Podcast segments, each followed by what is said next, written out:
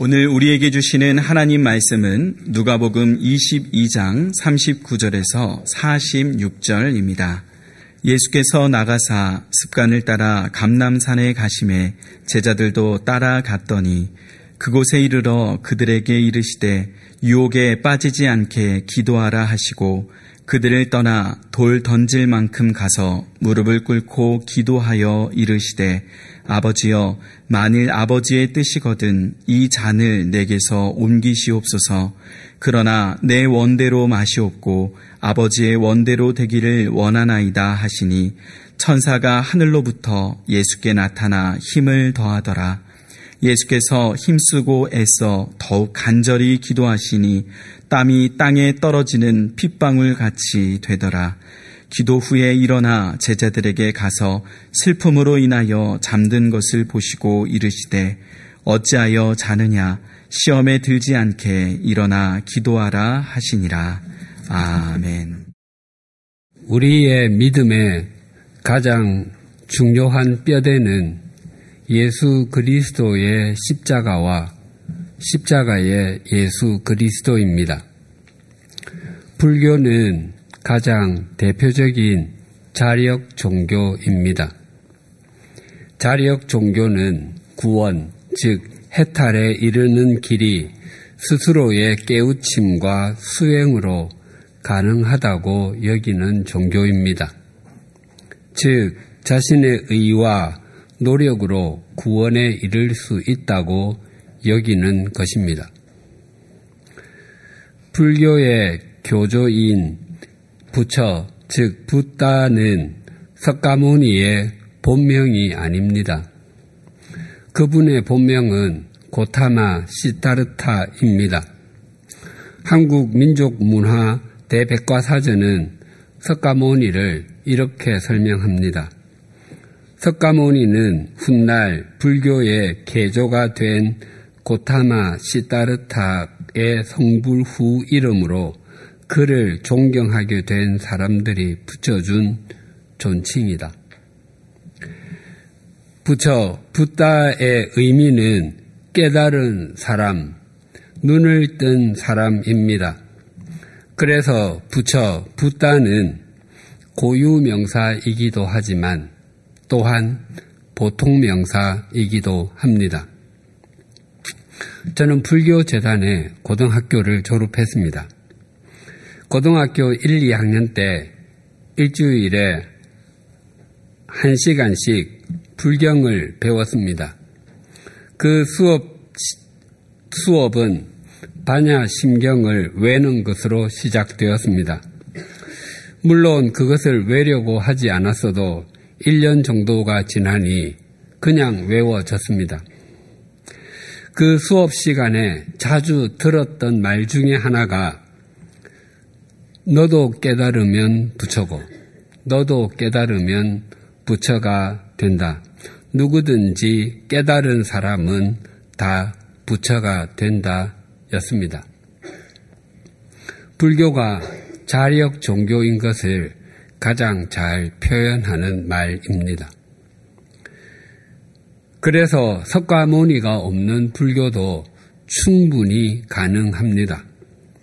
누구든지 깨닫기만 하면 부처가 되기 때문입니다. 반면에 기독교는 철저하게 타력 종교입니다. 인간은 태어날 때부터 죄성으로 가득하여서 스스로의 깨우침과 수행으로는 결코 구원에 이를 수 없다고 여기는 종교입니다.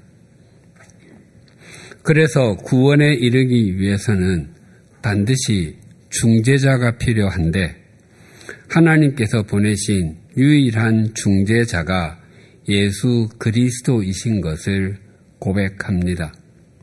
그래서 예수 그리스도가 없는 기독교는 존재 자체가 불가능합니다. 또한 우리의 믿음 생활에서 가장 중요한 것은 영적인 긴장감을 잃지 않는 것입니다. 우리로 하여금 영적인 긴장감을 잃지 않게 해주는 것은 풍부함보다는 부족함에서 오는 경우가 많습니다. 체질적으로 몸이 약한 사람이나 질병 등이 있는 사람은 자기 몸이 부실하다는 것을 알기에 자기를 신뢰할 수 없다는 것을 본능적으로 압니다. 그래서 더욱 주님을 신뢰하려고 합니다.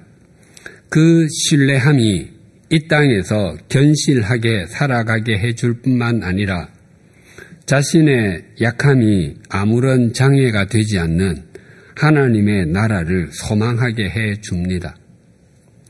또한 경제적으로 궁핍하거나 어떤 재능이나 능력이 자신이 생각한 만큼 되지 않는다는 것을 아는 사람은 자연스럽게 자신이나 자신이 가진 것을 신뢰하지 못합니다.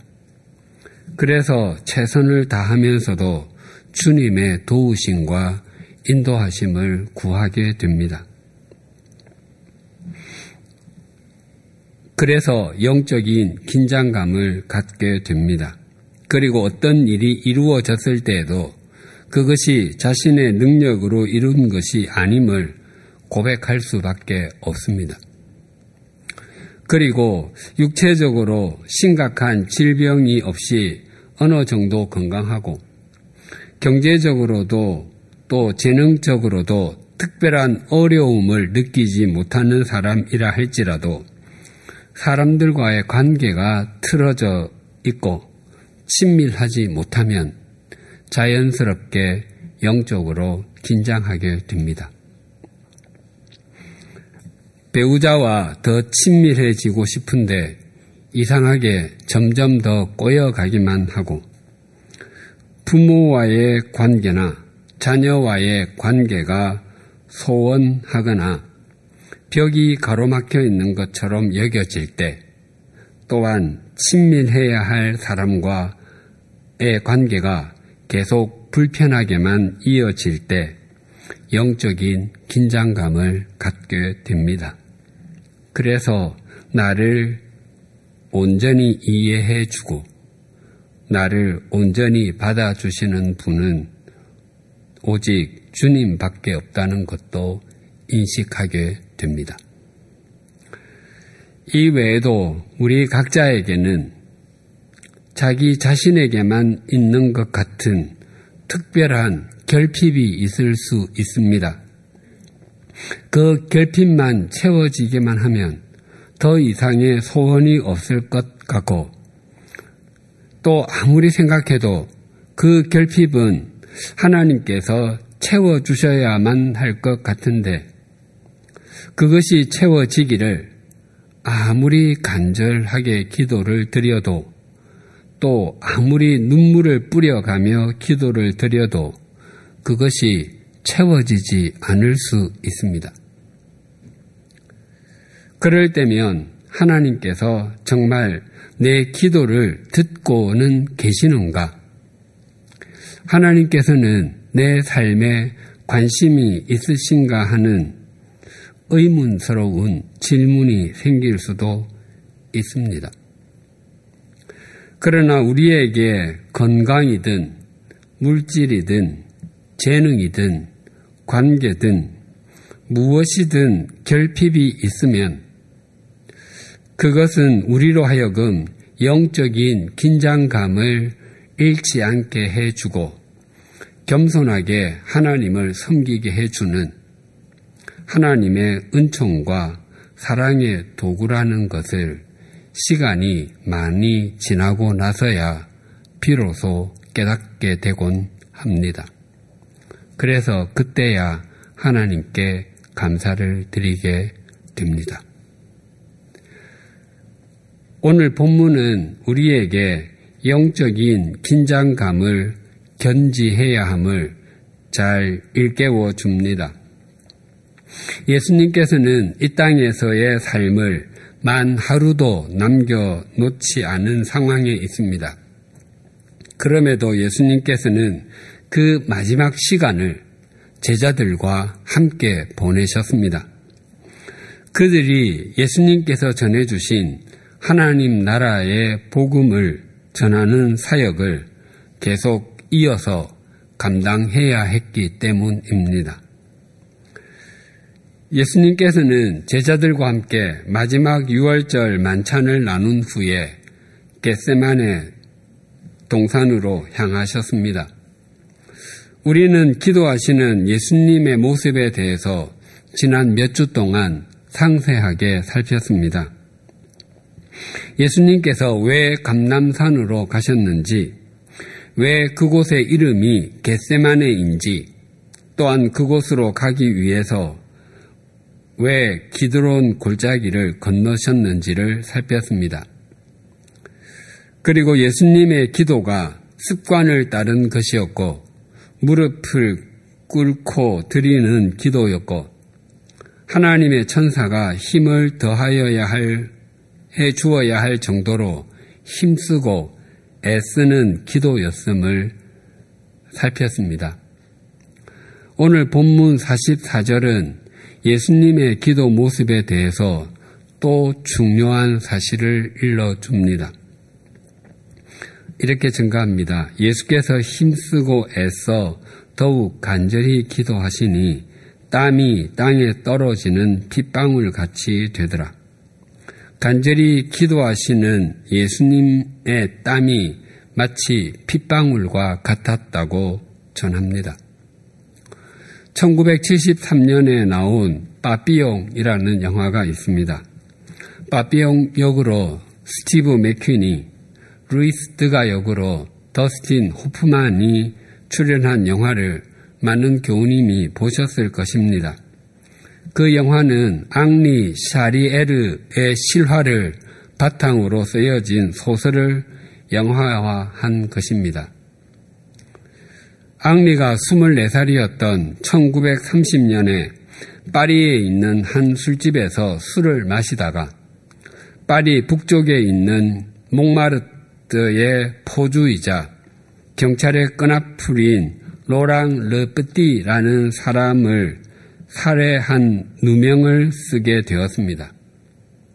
변호사는 당신에게 불리한 증거가 하나도 없으므로 석방될 것입니다. 라고 말했지만 재판은 전혀 다르게 흘러갔습니다. 결국 앙리는 종신형을 선고받았습니다. 소설 빠삐용은 우리나라에서 두 권으로 번역이 되었고 무려 800페이지나 됩니다. 그래서 영화에는 그 내용 중에 일부만 담고 있습니다. 영화에서는 마지막에 바비용이 천혜의 감옥인 악마의 섬을 탈출하면서 드가를 뒤로 한 채 혼자서 바다 위로 몸을 날려, 날리는 것을 보여주지만 소설에서는 세 명이 함께 탈출한 것으로 나옵니다. 영화에는 나오지 않지만 소설 속에 이런 이야기가 있습니다. 바비용이 쌀리 제도의 한 감옥에 있을 때의 일입니다. 거기에는 전직이 수리, 시계 수리공이었던 사형수가 있었습니다. 그의 잠자리인 해먹 위 선반에는 30여 개의 시계가 걸려 있었습니다. 그런데 그의 나이가 그리 많아 보이지 않았음에도 그의 머리는 완전히 백발이었습니다. 바비용이 그에게 다가가서 대화를 시도했지만 그긴, 그는 고개도 들지 않았을 뿐만 아니라 아무런 대꾸도 하지 않았습니다. 그래서 기분이 상해서 밖으로 나가 다른 사람들에게 그와 있었던 일을 이야기했더니 사람들이 그에 대한 사연을 전해 주었습니다. 사실 그의 나이는 서른 살도 되지 않았습니다. 그는 루아얄 섬에서 죄수로 있을 때 간수의 부인과 눈이 맞은 일로 인해서 사형 선고를 받았습니다. 루아얄 섬에서는 특별한 죄를 저지른 죄수들을 한 방에 모아 두었다가 한두 명씩 참수형을 시켰습니다. 매주 사형 집행인들이 뜰에 단두대를 설치하고 단두대로 바나나 나무를 잘라서 그 단두대가 제대로 작동되는지 확인했습니다. 시계 수리공은 다른 죄수 4명과 함께 사형수 방에 갇혀 있었습니다. 그들 5명은 모두 자신들을 변호해주는 간수들을 통해서 감형을 기다리고 있었습니다. 그러던 어느 날 새벽 단두대가 세워지더니 사형 집행인들이 느닷없이 시계 수리공에게 달려들어서 그의 두 발과 두 손목을 묶어 마당으로 끌어내었습니다. 단두대에 그게, 그의 목을 끼워놓고 위에서 떨어질 칼을 쳐다보게 했습니다. 극도의 공포감에 휩싸여 있을 때 사형 집행을 참관하기 위해서 소장이 큰 손전등을 비추며 나타났습니다. 순간 소장은 멈춰라, 멈춰 라고 소리를 질렀습니다. 그날 사형을 당할 사람은 시계 수리공이 아니라 다른 사람이었던 것입니다. 후에 시, 시계 수리공을 변호해 주었던 간수가 법무부 장관에게 그의 형량이 부당하다고 편지를 보내서 결국 그는 종신형으로 감형되었습니다. 그런데 시계 수리공이 단두대에서 목이 잘릴 뻔했던 다음 날 그의 머리카락이 완전히 백발로 바뀌고 말았습니다. 그 후로 그는 시계를 고치는 일 외에는 아무것도 하지 않게 되었습니다. 이처럼 예기치 않은 상황, 극도의 고통이나 공포는 인간의 몸에 아무런 힘을 가하지 않아도 신체에 아주 큰 영향을 미칠 수 있습니다. 예수는 역사다라는 책이 있습니다. 그 책은 리 스트로벨이라는 분이 썼는데 그는 예일대 출신으로 시카고 트리뷴 신문사에서 근무하고 있었고 교회에 대해서는 아주 냉소적인 무신론자였습니다.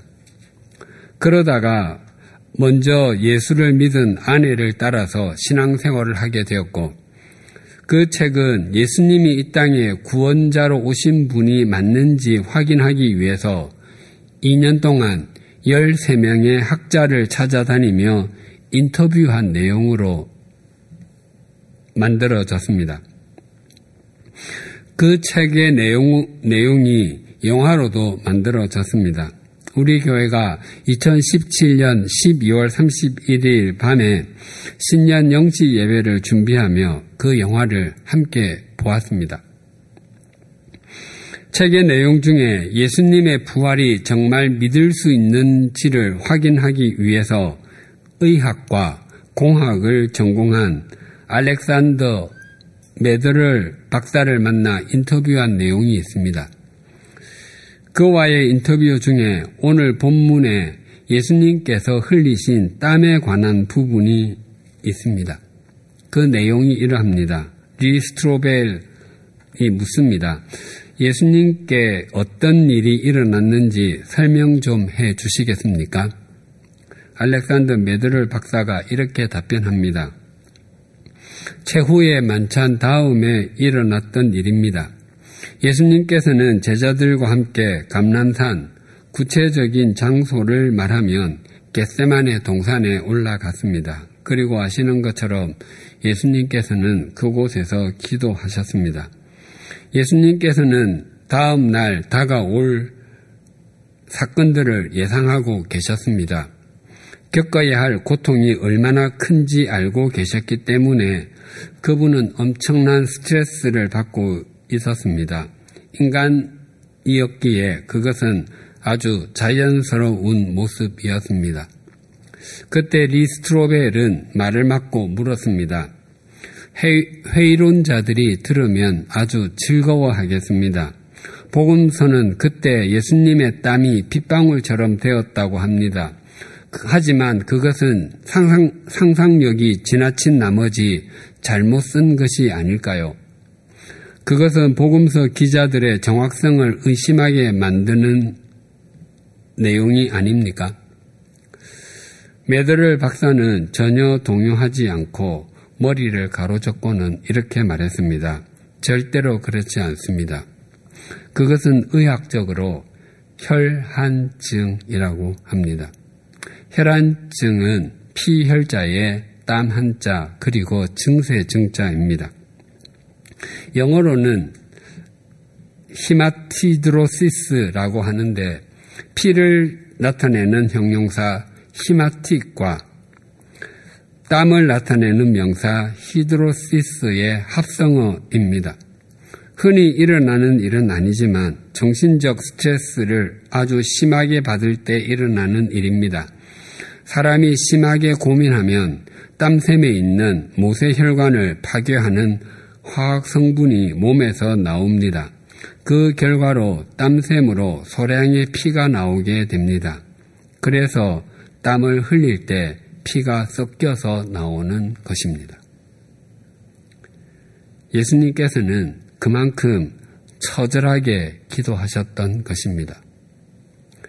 예수님께서 기도하시는 모습에 대해서 히브리서 기자는 이렇게 증가합니다. 히브리서 5장 7절입니다. 그는 육체에 계실 때에 자기를 죽음에서 능히 구원하실 이에게 심한 통곡과 눈물로 간구와 소원을 올렸고 그의 경건하심으로 말미암아 들으심을 얻었느니라. 흔히 예수님께서 공생애를 보내시면서 세 번 우셨다고 합니다. 처음으로 우신 것이 나사로의 무덤 앞에서입니다.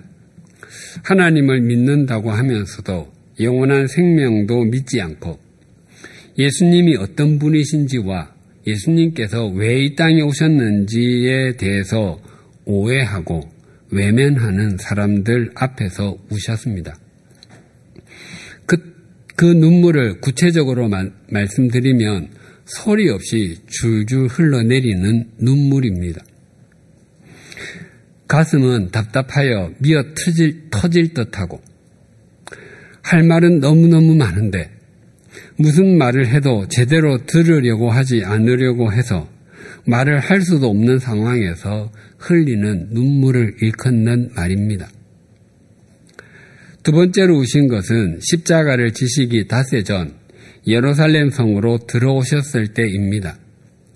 사람들은 예수님을 보고 향해서 호산나, 호산나 라고 환호성을 질렀습니다.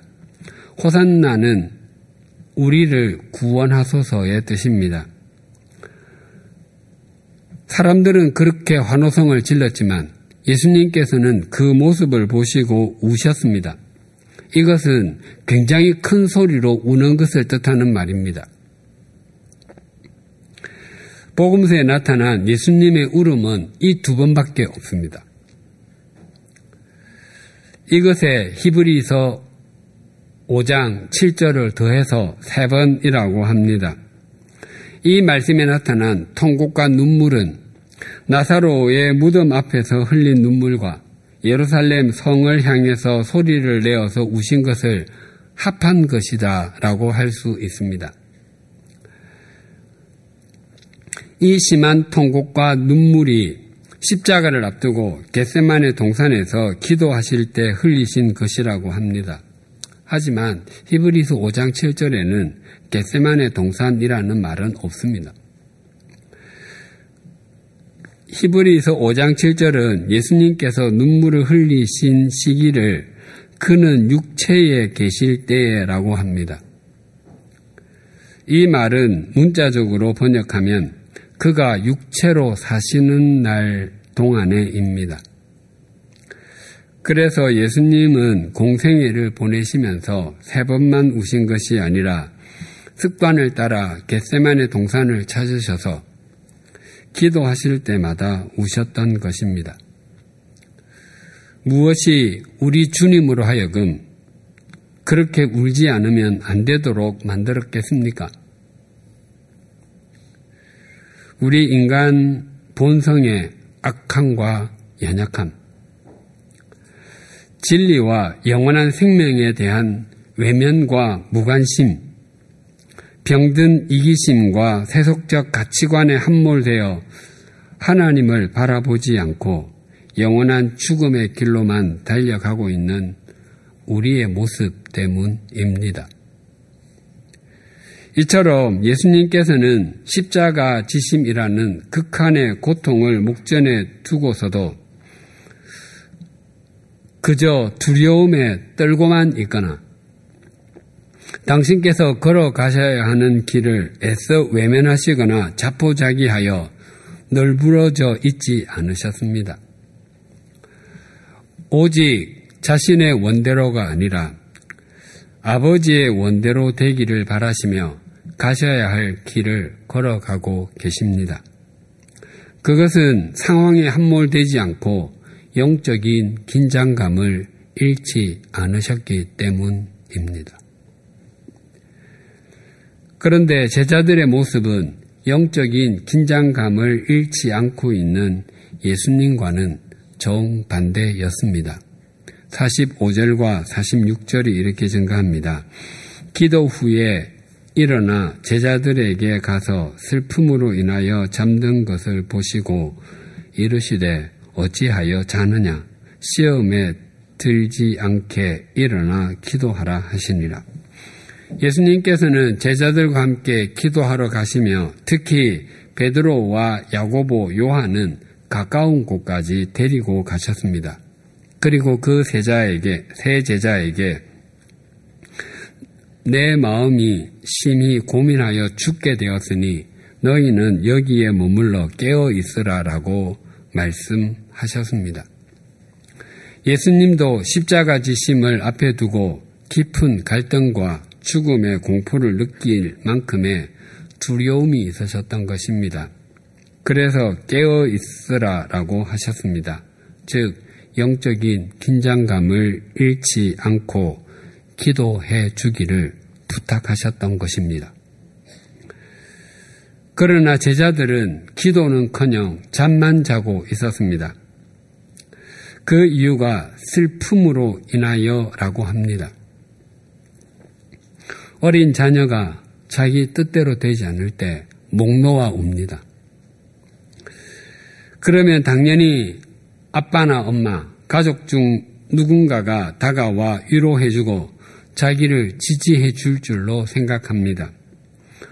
그런데 아무도 다가오지 않으면 당황해서 더 크게 웁니다. 그래도 아무도 다가오지 않으면 울고 있는 자신의 모습이 슬퍼서도 또 웁니다. 그러다가 시간이 좀 더 지나면 아무 소리가 들리지 않습니다. 그래서 가보면 자기 방이나 한쪽 구석에 잠들어 있습니다. 제자들의 모습이 그것과 비슷하였습니다. 예수님께서는 마지막 6월절 만찬을 가질 때 제자들에게 내가 고난을 당하기 전에 너희와 함께 이 6월절 음식 먹기를 간절히 바랐다라고 말씀하시며 고난 당하실 것에 대해서 말씀하시고 또 나를 넘겨줄 사람의 손이 이 상 위에 있다라고 하시며 배신당할 것에 대해서도 말씀하셨습니다. 베드로는 주님, 나는 감옥에도 죽는 자리에도 주님과 함께 갈 각오가 되어 있습니다라고 말하기는 했지만 지금까지의 상황과 예수님의 말씀은 제자들을 번민과 슬픔 속에 빠지게 했던 것입니다. 예수님께서 기도 후에 돌아왔을 때 제자들은 잠을 자고 있었는데 그때 사용된 잠들다라는 헬라어 동사는 카시도인데 이는 잠들다의 뜻도 있지만 죽다의 뜻으로도 사용됩니다. 야이로라는 회당장이 자기 딸이 죽어가고 있다며 예수님께 나와서 고쳐주기를 요청했습니다. 그래서 예수님께서 그의 집으로 향하고 있었습니다. 그런데 해당장의 집에서 온 사람이 당신의 딸이 죽었습니다. 선생님을 더 이상 괴롭게 하지 마십시오라고 말했습니다. 회당장 딸의 부고였습니다. 죽어가고 있는 것과 죽은 것은 결코 같은 말이 아닙니다. 죽음은 모든 것으로부터 경미가 됩니다. 마지막 숨을 내어 쉬고 더 들이쉬지 못하게 된 순간부터 더 이상 인격체를 가진 사람이 아니라 물건과도 같습니다. 그 소식은 야이로에게 신락 같은 희망이 떨어져 나가는 것이었습니다. 그럼에도 예수님께서는 계속 야이로의 집으로 향하셨습니다. 예수님께서는 야이로의 집에 도착하셔서 베드로, 요한, 야고보 이 세 제자와 아이의 부모와 함께 들어가면서 울고 있는 사람들을 향해서 울지 말라 죽은 것이 아니라 잔다라고 말씀하셨습니다. 그 말을 들은 사람들은 비웃, 비웃었습니다. 죽은 것과 자는 것은 동의어가 결코 아니기 때문입니다. 예수님께서 말씀하신 죽은 것이 아니라 잔다에서 잔다가 카시도입니다. 또한 이 단어는 영적인 게으름과 무관심을 가리킬 때도 사용됩니다. 그래서 제자들은 지금 표면적으로는 육체의 적인 잠에 빠져 있지만 그 이면에는 영적인 잠에 빠져 있었던 것입니다.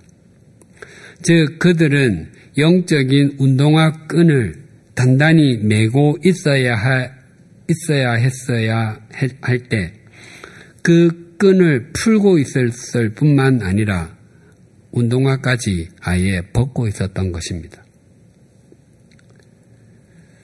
그런데 베드로가 표면적으로는 오늘 본문처럼 잠을 자고 있지만 내면적으로는 정반대의 의미를 보여주는 장면도 있습니다.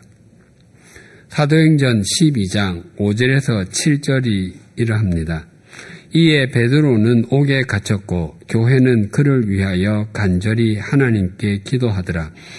헤롯이 잡아내려고 하는 그 전날 밤에 베드로가 두 군인 틈에서 두 쇠사슬에 매여 누워 자는데 파수꾼들이 문 밖에서 옥을 지키더니 호련히 주의 사자가 나타나며 옥중에 광채가 빛나며 또 베드로의 옆구리를 쳐 깨워 이르되 급히 일어나라 하니 쇠사슬이 그 손에서 벗어지더라. 헤롯 여기서 말하는 헤롯은 헤롯 아그리파 1세인데 헤롯 대왕의 손자입니다. 헤롯에 의해 세베대의 아들이자 요한의 형제인 야고보 사도가 참수형을, 참수형으로 예수님의 제자 중에서 첫 순교의 제물이 되었습니다. 야고보 사도가 참수당한 것을 유대인들이 기뻐하자 헤롯 아그리빠는 내친 김에 사도 중에 대표자 격이었던 베드로 사도까지 투옥해버리고 말았습니다. 헤롯 아그리빠가 베드로를 곧바로 죽이지 않았던 것은 그때가 마침 6월 유대인의 최고의 명절인 6월절이 시작되던 때였기 때문입니다. 그래서 그 절기가 끝나기를 기다렸습니다. 헤롯 아그리빠는 군사 4명을 한 조로 편성하고 4조, 즉 16명으로 하여금 교대로 베드로를 감시하게 했습니다. 베드로에게 참수형을 집행하기 전날 밤 한 조를 이룬 4명의 군사 중 2명은 베드로가 갇힌 감방 밖에서 파수를 쏘고 나머지 2명은 감방 안에서 베드로의 좌우손을 자신과 함께 쇠사슬에 묶은 채로 베드로를 감시했습니다. 베드로에 대한 감시가 이토록 삼엄했던 것은 이전에 베드로가 투옥되었을 때 밤중에 감옥을 빠져나간 일이 있었기 때문이었습니다. 경비가 이러했기에 베드로가 탈옥하거나 누군가가 몰래 들어와 베드로를 탈출시키는 일은 불가능했습니다. 그래서 주님께서는 그 철통 같은 감옥으로부터 베드로를 무사히 구출해 내셨습니다.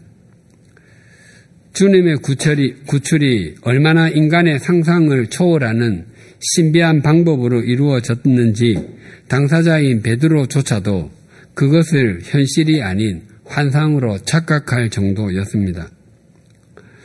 이런 극한의 상황에서 우리의 눈에 강렬하게 들어 다가오는 것은 그때 베드로는 잠을 자고 있었다는 것입니다. 당시 베드로는 호텔 방에 있지 않았습니다. 그는 감옥 속에 있었습니다. 게다가 자신의 오른팔과 왼팔은 다른 군인의 왼팔과 오른팔에 묶여 있습니다. 그럼에도 자고 있었습니다.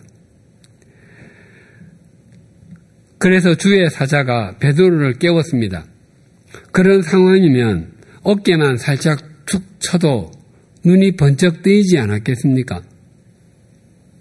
그런데 주의 사자는 베드로의 옆구리를 쳐서 깨웠습니다. 여기서 치다는 강하게 때리다입니다. 그러니까 베드로가 깊이 잠들어서 주의 사자가 깨워도 일어나지 않으니 발로 걷어차서 깨운 듯한 느낌입니다. 베드로가 이런 극한 상황에서 이렇게 평안하게 잠들 수 있었던 것은 그가 모든 것을 자포자기했기 때문이 아닙니다. 오히려 정반대입니다. 이 모든 상황에서도 인도하시고 역사하시는 주님을 또렷하게 바라보고 있었기 때문입니다. 설령 자신도 야고보와 같이 순교의 제물이 된다고 할지라도 영적으로 깨어 있어서 오직 주님만을 목적 삼고 있었기 때문입니다. 우리 삶의 상황이 예수님의 겟세마네와 같이 감당하기 쉽지 않은 일을 앞두고 있을 수도 있고 아예 정반대로 힘들었던 문제가 다 해결되고 정리되어서 마음속에 있던 커다란 돌이 완전히 굴러가 버려 것과 같은 상황일 수도 있습니다. 또한 우리 삶의 자리가 베드로 사도가 직면했던 감옥 안처럼 무엇인가에 매여 있는 것 같고 크고 작은 일들이 옥죄어 오는 것과 같을 수도 있습니다. 아니면 반대로 감옥에서 풀려난 베드로처럼 매였던 것에서 풀, 풀어져 자유의 공기를 숨쉴 수도 있습니다. 지금 우리 삶의 자리가 어떠하든 중요한 것은 그곳에서 시선을 주님께 집중하여 영적으로 깨어 있는 것입니다. 세상을 이기신 주님이 우리 생명의 주관자요, 우리 삶의 인도자인 것을 신뢰하십니까? 그렇다면 영적으로 깨어 있음을 통해서 우리도 주님처럼 세상에서 승리할 수 있습니다. 그 깨어 있음이 주님의 행하심과 인도하심을 바라보게 해 주기 때문입니다. 믿음은 상황을 바라보는 것이 아니라 주님을 바라보는 것입니다. 세상을 이기신 주님은 언제나 영적으로 깨어있는 사람들을 통해서 역사를 펼쳐 가십니다. 어찌하여 자느냐는 영적인 긴장감을 잃지 말라는 주님의 반문이자 주님의 소원입니다. 기도하시겠습니다. 이 세상에 그 무엇과도 견줄 수 없는 무거움인 십자가를 목전에 두시고서도 자신의 원함이 아니라 하나님 아버지의 원함을 구하시며 하나님 아버지를 목적 삼으심으로 영적인 긴장감을 잃지 않으셨던 주님을 잊지 않게 하여 주시옵소서. 반면에 시험과 유혹에 빠지지 않도록 영적인 긴장감을 가지고 기도해 해야 했던 제자들이 오히려 잠에 빠져 있었던 것도 기억하게 해 주시옵소서. 우리 삶의 상황이 십자가를 앞둔 예수님처럼 해결해야 할 크고 작은 문제로 마음이 답답하거나 반대로 평안하게 여겨지는 상황일지라도 영적인 긴장감을 잃지 않고 주님을 목적 삼게 하여 주시옵소서. 또한 감옥에 있던 베드로 사도처럼 삶이 감옥처럼 여겨져 삶에 크고 작은 눌리는 일이 있거나 반대로 모든 것이 평안하게만 여겨져 내가 이렇게 누리고 행복해도 되나 하고 생각이 들 때도 영적인 긴장감을 갖고 주님 안에서 살고 주님과 동행하게 하여 주시옵소서. 그리하여 우리 모두가 언제 어디에서나 어떤 상황에서든지 영적인 긴장감을 잃지 않게 하여 주시옵소서. 영적인 긴장감을 잃지 않는 사람을 통해 세상을 새롭게 해 오신 주님께서 영적인 긴장감을 잃지 않는 우리를 통로 삼아 이 나라에 참 자유와 화해가 임하게 하시고 새롭게 되게 하여 주시옵소서 예수님의 이름으로 기도드립니다. 아멘.